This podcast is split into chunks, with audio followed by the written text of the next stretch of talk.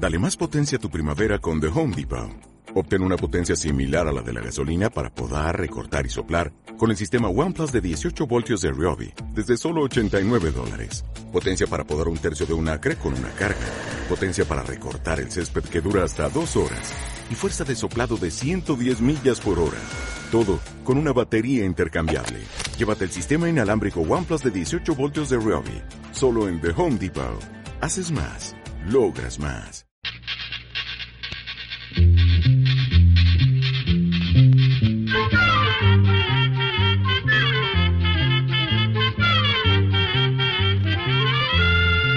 Llegó pa' todo, llegó la escuela,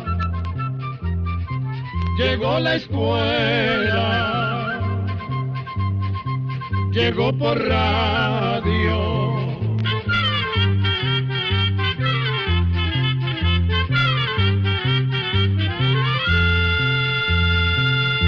Oigamos la respuesta. Es el programa que les trae a ustedes el Instituto Centroamericano de Extensión de la Cultura, ICQ. Hoy les hablaremos acerca de los indios Yahi. Nos preguntó un oyente del programa por el pueblo de los indios Yahi que vivió en territorio de los Estados Unidos en tiempos pasados. Este pueblo ya no existe, no queda ni un solo descendiente de ellos. La historia de este pueblo es muy triste y a la vez muy hermosa. La conocemos hoy en día por lo que contó el último de los Yahi que logró sobrevivir. Después de escuchar una canción, les vamos a contar esta historia.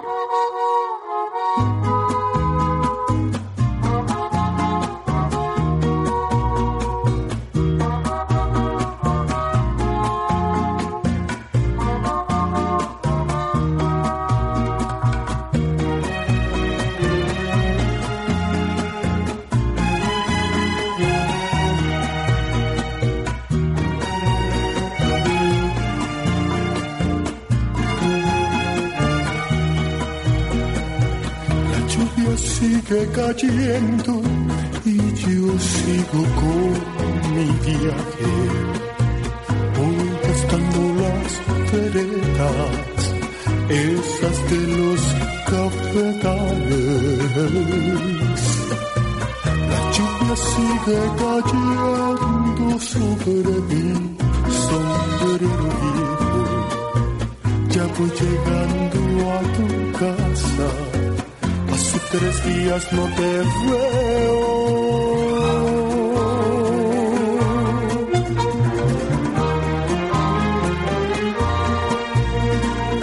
Y tú me estás esperando, desde aquí yo puedo verte, como te estoy adorando, no pude tener una suerte, un café y una guitarra.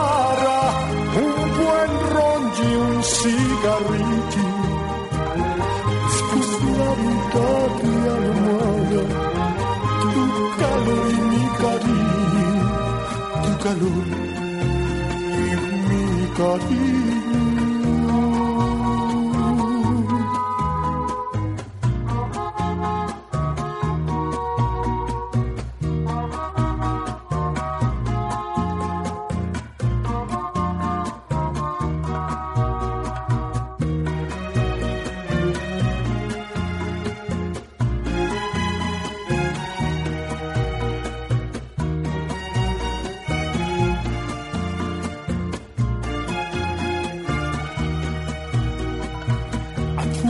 cantan los grillos y yo apago la candela.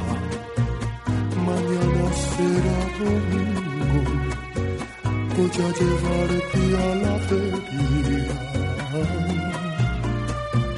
La lluvia sigue cayendo en el techo de madera y yo le pido a la vida me quiera.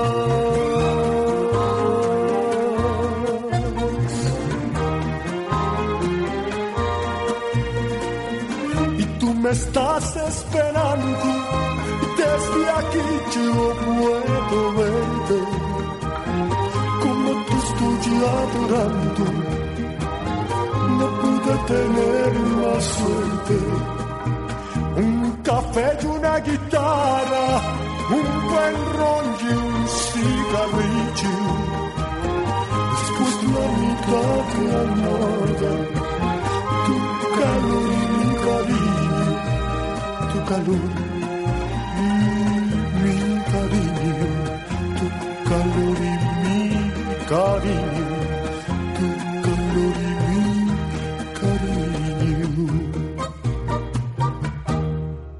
cariño. Era la madrugada del 29 de agosto del año 1911. Los guardas de un matadero en California, Estados Unidos, se levantaron porque los perros no cesaban de ladrar.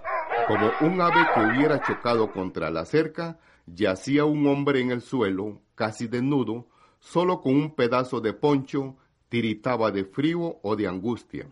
Volvió sus grandes ojos negros hacia los guardas y no dijo ni una palabra por más que le preguntaran una y otra vez quién era.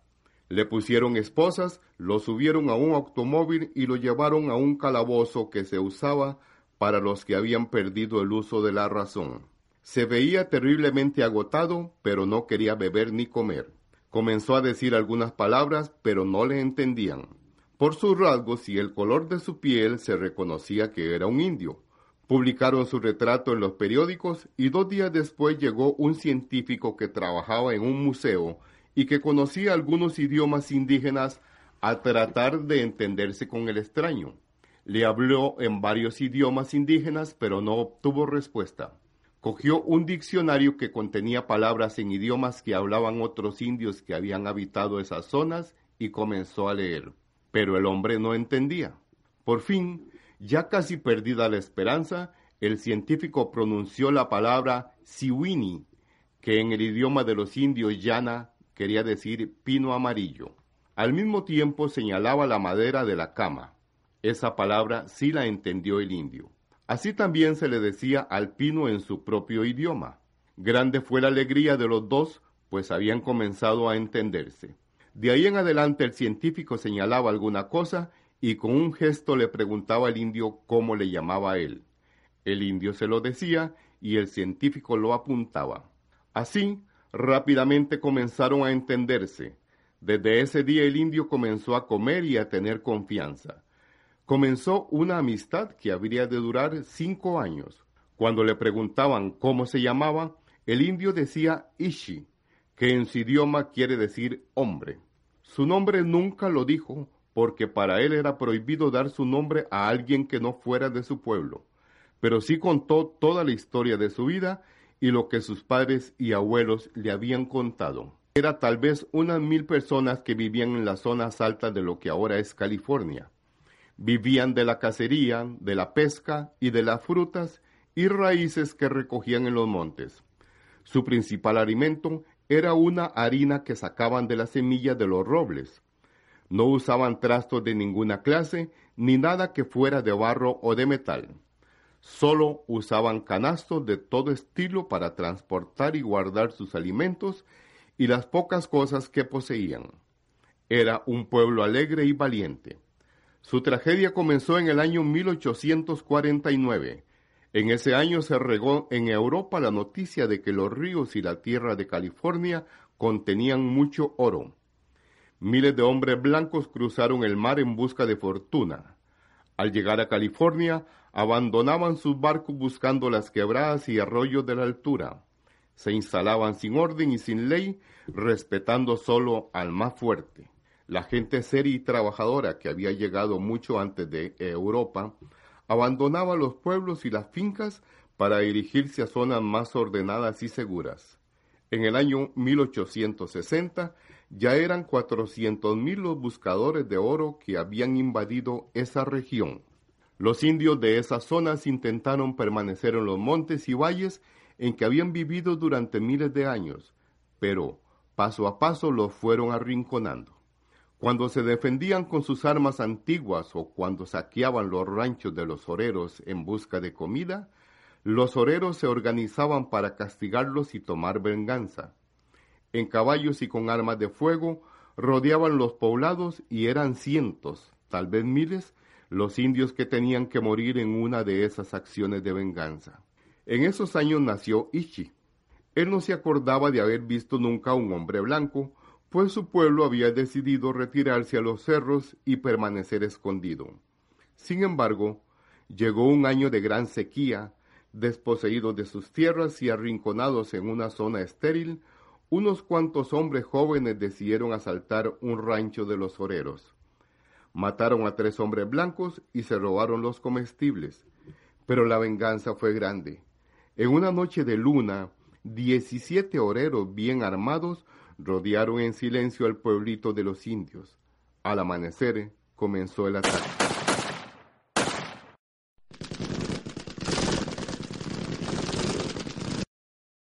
Mataron a hombres, mujeres y niños. Solo unos 50 personas pudieron huir. Entre ellas estaba la familia de Ishi. Él mismo tenía tal vez 3 años de edad. Ese grupito se retiró a vivir a una cueva en el cañón de un río, pero 2 años después los volvieron a atacar. Los oreros llegaron de sorpresa y no dejaron salir a nadie de la cueva.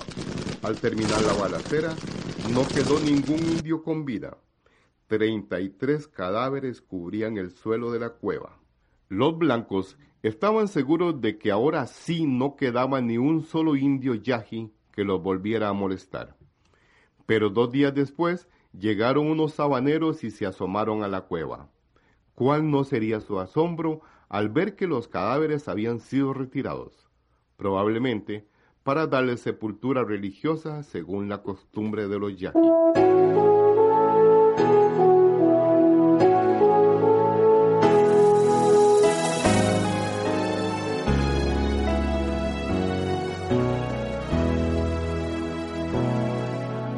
Eres mi pastor, oh Señor, nada me faltará si me llevas tú. Campiñas me hiciste reposar y en sus límpidas aguas mi sed puedo calmar. Senderos de justicia trazaste para mí, ellos son el camino para llegar a ti. Eres mi pastor, oh Señor,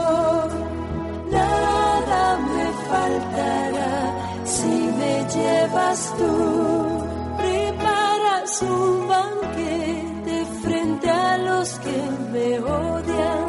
La mesa ya está lista, la copa se desborda. En este valle oscuro no temo ya el dolor, pues cerca de tu casa refuerzo mi vigor. Mi pastor, oh Señor, nada me faltará si me llevas tú. Tú trazas mi sendero que va hacia tu heredad. Así mejor conozco tu gloria y tu bondad. Tu luz, tu paz, tu gracia, doquier me seguirá. Tu morada feliz me llevará. Eres mi pastor, oh Señor, nada me faltará si me llevas tú. Bondad, misericordia me sigan por doquier. Habite yo en tu casa por los siglos, amén. Pastor, oh Señor, nada me faltará si me llevas tú, nada me faltará si me llevas tú.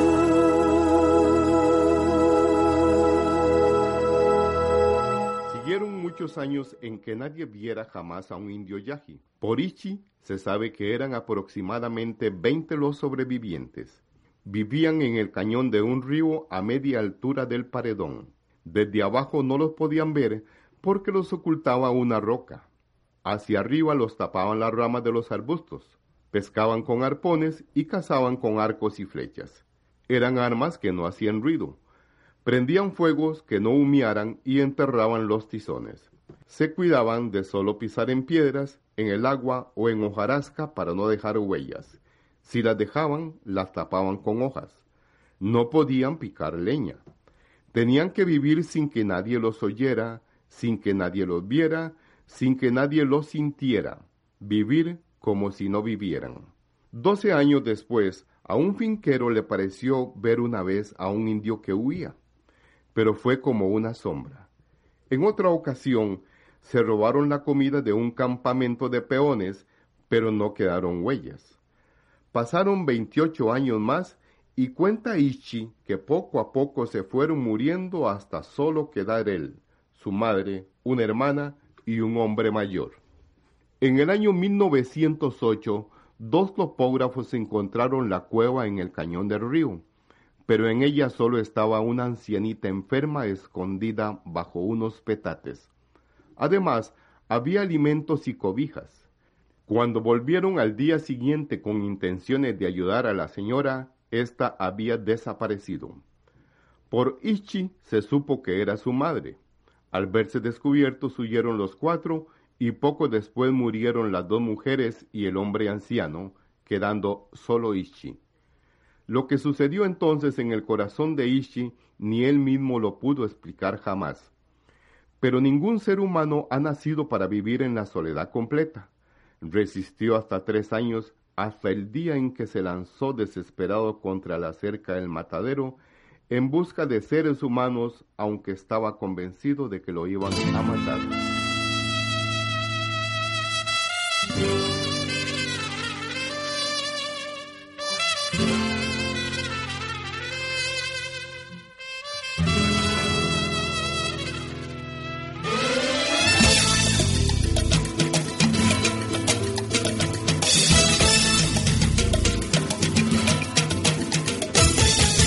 De lo más profundo de mi corazón, brota esta oración que es solo para ti, Señor. Ella lleva mis más puros sentimientos y con ellos quiero yo decir que te quiero. Por eso tengo la mirada puesta en ti, mi sonrisa, mi boca, mi ser, todo lo tengo yo en ti. Por eso tengo mi vida llena de amor, de esperanza, de paz, que he recibido yo de ti.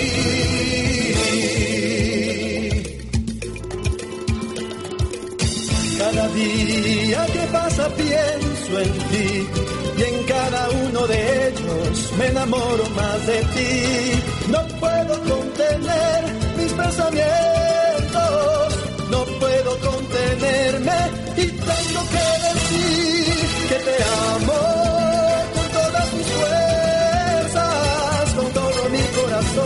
Con alma entera y tengo que decir que te quiero, y cuando pasa el tiempo más te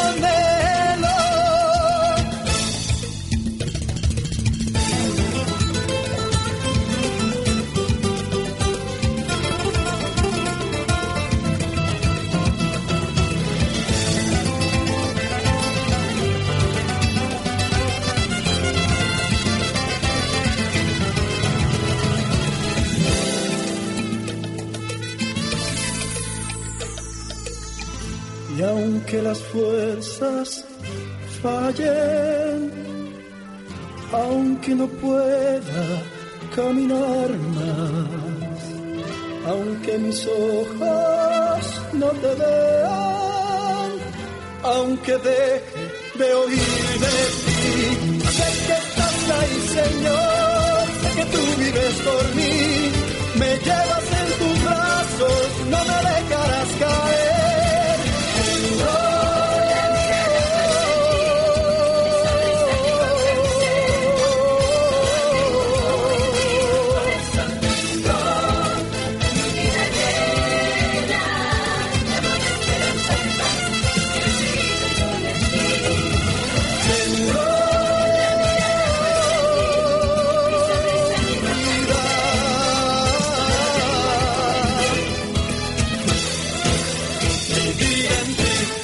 aquí volvemos al principio de esta historia.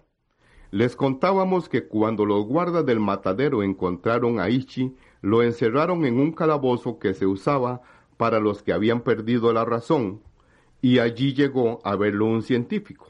Este señor, junto con otro compañero, se dedicaban al estudio de la vida de los seres humanos en tiempos remotos. Por eso, les interesaba mucho que Ishi les contara de su vida y de su pueblo. No querían llevarlo a la casa de ninguno de los dos, pues tenían miedo de que se fuera a sentir muy extraño en una casa moderna y en medio de una familia de costumbres tan distintas. Resolvieron dejarlo viviendo en un cuarto en el museo y pedirle que ayudara en la limpieza. El mismo día aprendió a barrer y sacudir y hacía su trabajo con gran dedicación. Muchas horas del día aprendía con él el idioma Yahi. Aceptó inmediatamente vestirse como sus amigos. Lo único que le molestaba eran los zapatos y solo se los ponía en casos muy especiales. A pesar de haber vivido toda una vida casi desnudo, no permitía que le vieran y menos que lo fotografiaran si no estaba completamente vestido. Solo lo permitió cuando una vez fueron a la zona en donde él había pasado su vida anteriormente. El baño con agua de cañería le hizo mucha gracia, pues estaba acostumbrado a bañarse en los ríos. Comer en un plato con tenedor y cuchillo no le causó ninguna molestia. Le gustaba mantener todo a su alrededor muy ordenado y limpio.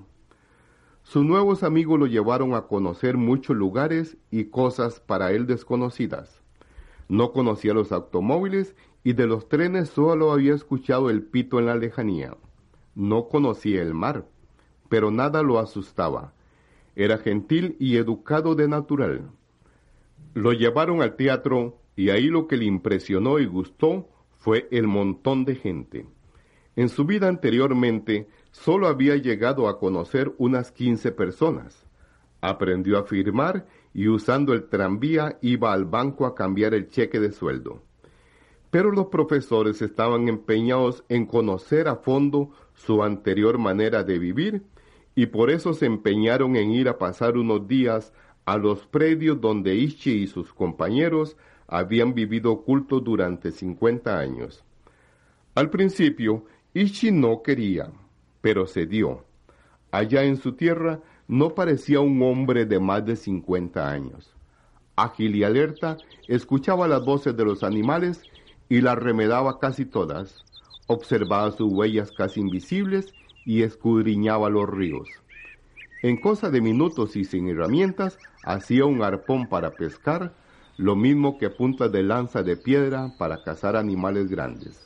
Sus amigos lo vieron tirar fácilmente con arco y flecha un pájaro que alzaba vuelo, un conejo en plena carrera y un venado que estaba a más de 35 metros. Lo que desesperaba a los profesores y no podían entender era su paciencia. Ishi podía permanecer horas enteras en un mismo lugar sin hacer el menor movimiento esperando a su presa. Él sabía qué animal tendría que pasar por allí y nunca fallaba. Les mostró a los profesores más de 200 plantas medicinales y les explicó su uso. También les mostró cómo se hacían cuerdas muy resistentes de las fibras de algunas plantas que ellos usaban para bajar desde lo alto de los cañones hasta el río y volver a subir. Les enseñó también a prender fuego con solo 2 maderos. Cuando los profesores vieron a Ishi tan lleno de vida en su ambiente, pensaron que iba a querer quedarse, pero Ishi con tristeza les dijo que no. Quería vivir hasta su muerte en el museo y así fue. En el año 1916, 5 años después de haber llegado, enfermó gravemente de tuberculosis. El médico que lo atendió y cuidó en el hospital también le puso un gran cariño. Admiraba la fuerza extraordinaria de ese hombre que, a pesar del hambre, el dolor y de la muerte de todos sus seres queridos, nunca perdió su moral, nunca perdió su fe. Siempre fue recto, sincero, humanitario y compasivo, y así tiene que haber sido su familia y su pueblo. Cuando murió dijo el doctor: Ishi era valiente y disciplinado. y a pesar de que los hombres le quitaron todo, no había amargura en su corazón. Tenía el alma de un niño y el espíritu de un sabio. Lo enterraron según las costumbres de su pueblo.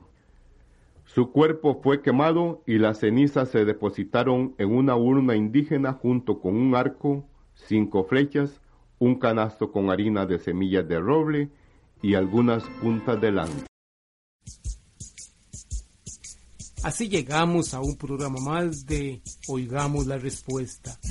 Pero le esperamos mañana, si Dios quiere, aquí por esta su emisora y a la misma hora. Mándenos sus preguntas al apartado 2948-1000 San José, Costa Rica. También nos puede llamar a los teléfonos 22 25 52 38 o 22 25 53 38 o mándenos un fax al 22 25 22 27. También le damos el correo electrónico icq@icq.org.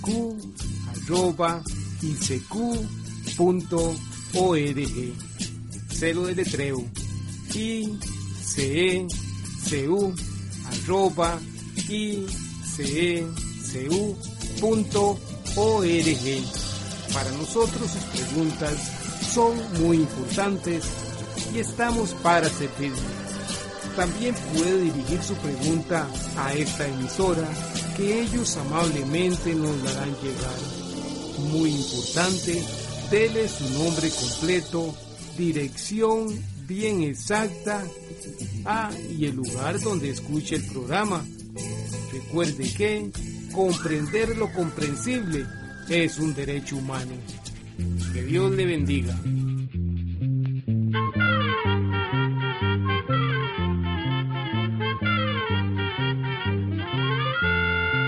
Llegó el momento